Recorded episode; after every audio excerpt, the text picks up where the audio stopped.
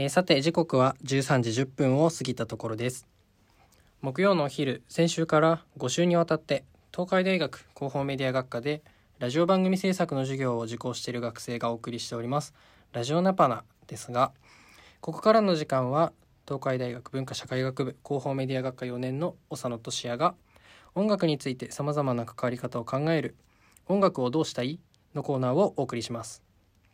えこのコーナーではですね、え音楽や音へのさまざまな関わり方を私長野の目線でいろいろとお話しさせていただいております。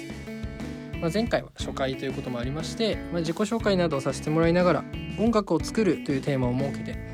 パソコンを使った音楽制作方法である DTM デスクトップミュージックについてお話をしました。まあ、前回初回ということで、ま、ちょっと緊張しながらえ喋ったんですけども加えてあの手元にパソコンを置きながらっていうちょっと特殊な、えーお話し方をしたのでそれもプラスして、えー緊張がすごくあったんですけども、まあ、今回からはあの初回を乗り越えた長野としてでちょっとどっしり構えてやろうかなと思っているんですけどもさて今回も音楽になぞらえたテーマを設けてお話をしていこうと思っているんですが今回はこんなテーマを設けました。音楽を使う。今回は日常生活の中にある音楽や音が使われているシーンについてお話ししたいと思います。音楽や音の持つ性質がどのように生かされているのでしょうか。それでは早速お話をしていきましょう。突然ですがお聞きの皆さんこのようなメロディーを聞いたことがあるでしょうか？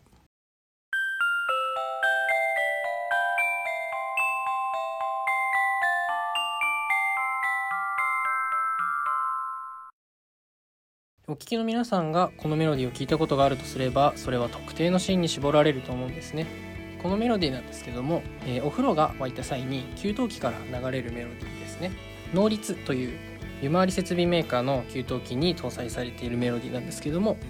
この曲はドイツの作曲家デオドール・オースティンのピアノ曲「人形の夢と目覚め」の第2部「夢を見ているところ」という実際にあるクラシック音楽の一部なんですね。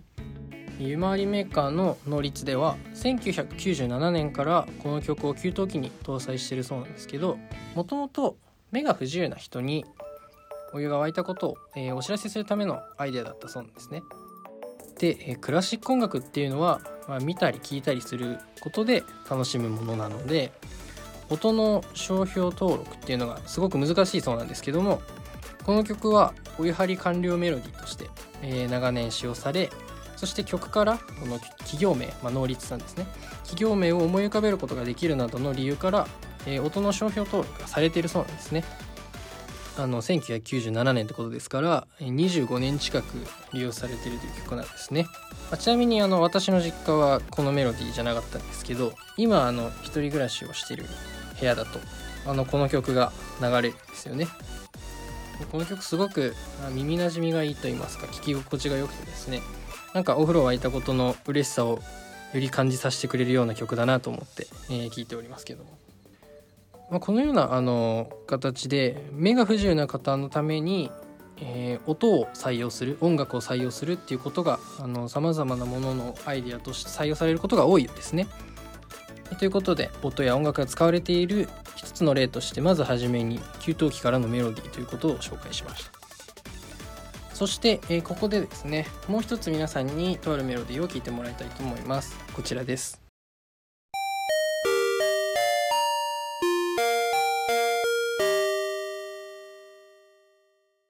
さあえーとですねこのメロディーはさっきのメロディーよりも聞いたことがあるっていう人が多いかもしれないですね。日本全国にありますコンビニエンスストアのファミリーマートの入店音などとしておなじみだと思います。あのお店入った際に流れるメロディーですね。ただですねあの私長野はこの音をあのファミリーマート以外でも聞いた記憶があってですねあの幼少期に友達の家に遊びに行った時に友達の家のインターホンをしたら同じメロディーが流れてきたんですよね。でえっ、とそんな経験もありまして今回ちょっとこのメロディーは一体何者なんだということでこのメロディーの正体を知りたいなと思ってちょっと調べてみたんですよ。そしたらちょっと面白いことが分かったのであのこのラジオを聞いていただいている皆さんに共有したいかなと思います。さてこのとても聞きなじみあるメロディーなんですけどもまずもってですねあのこの曲、まあ、ファミマの入帝音とかファミマの音とかそういう曲名ではないんですよ。ちゃんとあの曲名がありまして実はこの曲の曲名はメロディーチャイムナンバー12丁々作品17大盛況というあの名前がついてまして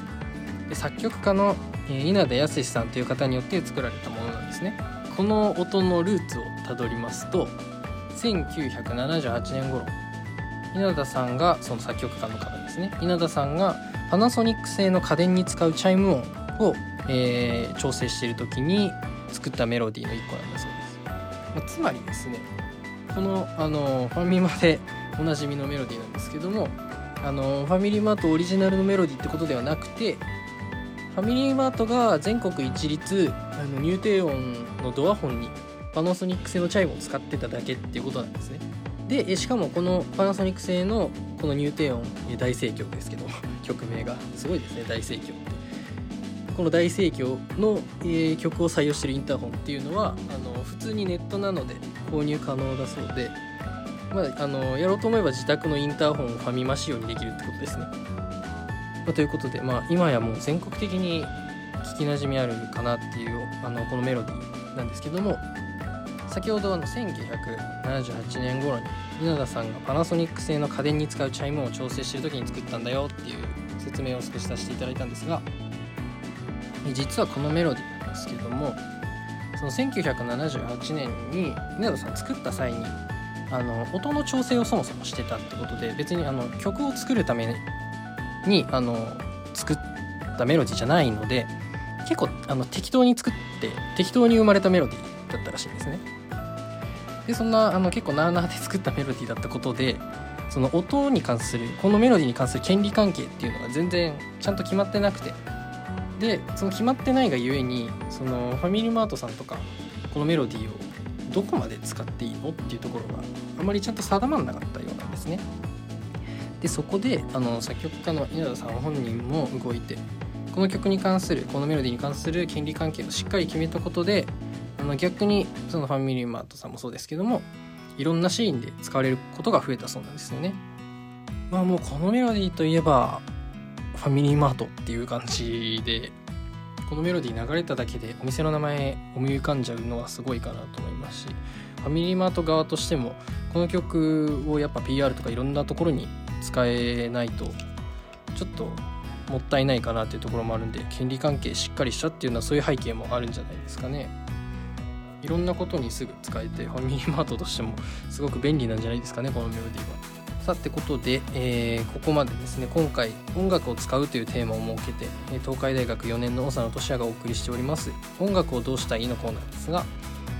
ここで、えー、続いてですねもう一つメロディーを聴いてみもらいたいと思います。こちらです。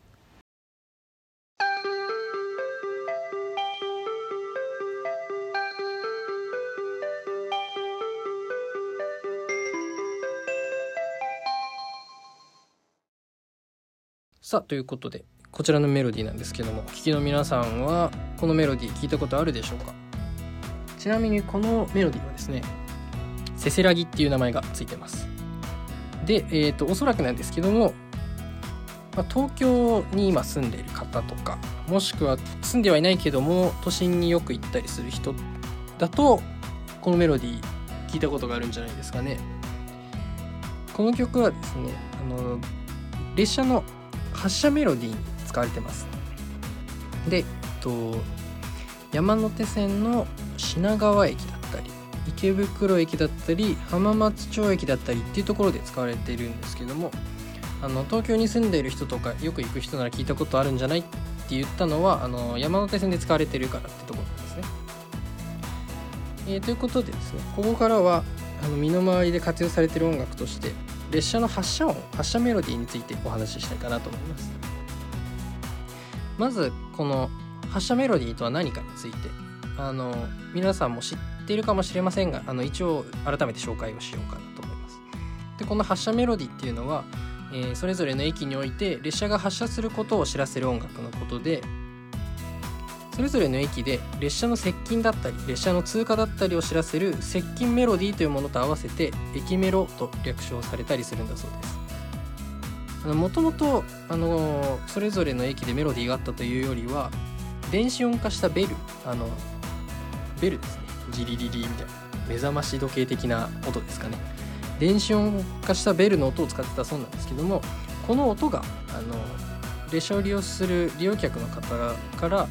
あの耳障りだっていう苦情がいっぱい来たらしいんですね。すごいですね。耳障り。まあ確かに結構けたたましい感じだから気に触っちゃうかもしれないですね。ってことで苦情が来ちゃって、えー、楽器メーカーとして知られるヤマハさんに依頼をしてメロディーを作ろうということになったそうなんですね。で、えー、このメロディーを作る時にまああの耳障りだってことで苦情が来たんで耳障りなものを作り直しても意味ないんでピアノとか鈴とかハープっていう比較的耳なじみのいいあの楽器の音色だったりが採用されたそうですね。でそして今やあのとてもたくさんの駅でその駅オリジナルの発車メロディーがそれぞれ使われているんですね。さってことなんですけどもあの私長野はですねあの出身が長野の田舎でしてあの そもそも電車もそんなに走ってなくて走ってても無人駅ばっかでってとこであの大学に来るまで発車メロディーってものにあまりあの馴染みがなかったんですけどもこの東海大生になりましてあの東京周辺結構行くことが増えたんでそこからはなんとなく発車メロディー聞くことが増えたかなと思います。初めは結構聞き流してたんですけどもこの発車メロディーって結構メリットいっぱいあるなっていうことに気づいたんですね。でまずあの同じ駅でも上り線下り線で音が違ったりするんですよ。あと路線ごとにも音が違ったりするんですね。でこれによってその列車の乗り間違いっていうのが少なくなるし仮に乗り間違えてもあいつもと違う音だってなってすぐにあの乗り間違えたことに気づけるっていうことみたいですね。でそして、まあ、都心だとやっぱ満員電車になることが多いじゃないですか人がたくさんいますし利用客も多いのででその満員電車だと結構車内込み込みであの列車内の表示とかもしくは外の表示っていうのもなかなか見ることができない時にこの発車メロディー音が鳴ってくれることで自分の降車駅がどこか、えー、今どこまで列車が進んできてるかっていうことが判断できますよね。でまああの満員電車もあの田舎出身長野にとっては大学来てからの経験だったんですけども。もう満員電車って自分が立つ場所も困っちゃうぐらい結構ぎゅうぎゅうにされちゃうのでこの発車メロディーの存在音の存在っていうのはありがたいなっていうふうに感じましたね。あの音とか音楽のメリットを結構効果的に使えてるんだなっていうのが発車メロディーってことが分かりました。さてここまでですね日常にある音楽だったり音が使われているシーンについて、えー、1つ目は給湯器のお湯張り完了メロディー。で2つ目にファミリーマートの入店音ことパナソニック製のドアホンのメロディー。そして、えー、3つ目として列車の発車メロディーを1つ紹介しました。東海大学広報メディア学科でラジオ番組制作の授業を受講している学生による期間限定のラジオ。ラジオナパナですが、えー、このお時間は東海大学広報メディア学科4年の長野俊也が音楽や音へのさまざまな関わり方についてお話をする音楽をどうしたいをお送りしています。今回は音楽を使うをテーマにしまして日常にあふれている音楽や音が使われているシーンについてお話をしてきました。さてそろそろお時間のようですね。ということで、えー、次回についてのお知らせしようかなと思います、えー、次回ですねあの音楽をどうしたいは最終回となりまして次回どんな話しようかなって思ったんですけどもあの音楽を探すっていうテーマにしようかなと思います。音楽を探すをテーマにして自分好みの音楽だったり音をどのように探していくかっていうあのもう私の経験談多めになると思いますがどのように音楽を探していくかっていうお話をしようかなと思います。このラジオナパナは木曜のお昼に放送していますがポッドキャストだったり Spotify だったりもしくは YouTube だったりであのアーカイブはお聴きいただけます。まあ、本当はあのリアルタイムで聞いていただくのが一番いいかなと思うんですがあのリアルタイムで聞けなかった方はぜひあの各種サービスでアーカイブをお聞きいただけたらなと思います。でえっ、とですねラジオは英語でナパナはローマ字で検索をしてみてください。なんかあのひらがなカタカナにしちゃうとヒットしてくれない時があるそうなのでラジオは英語ナバナはローマ字で検索をしてみてください。それではまた来週お会いしましょう。音楽をどうしたいのコーナー。この時間のお相手は東海大学4年の長野がお送りしました。皆様良い週末をお過ごしください。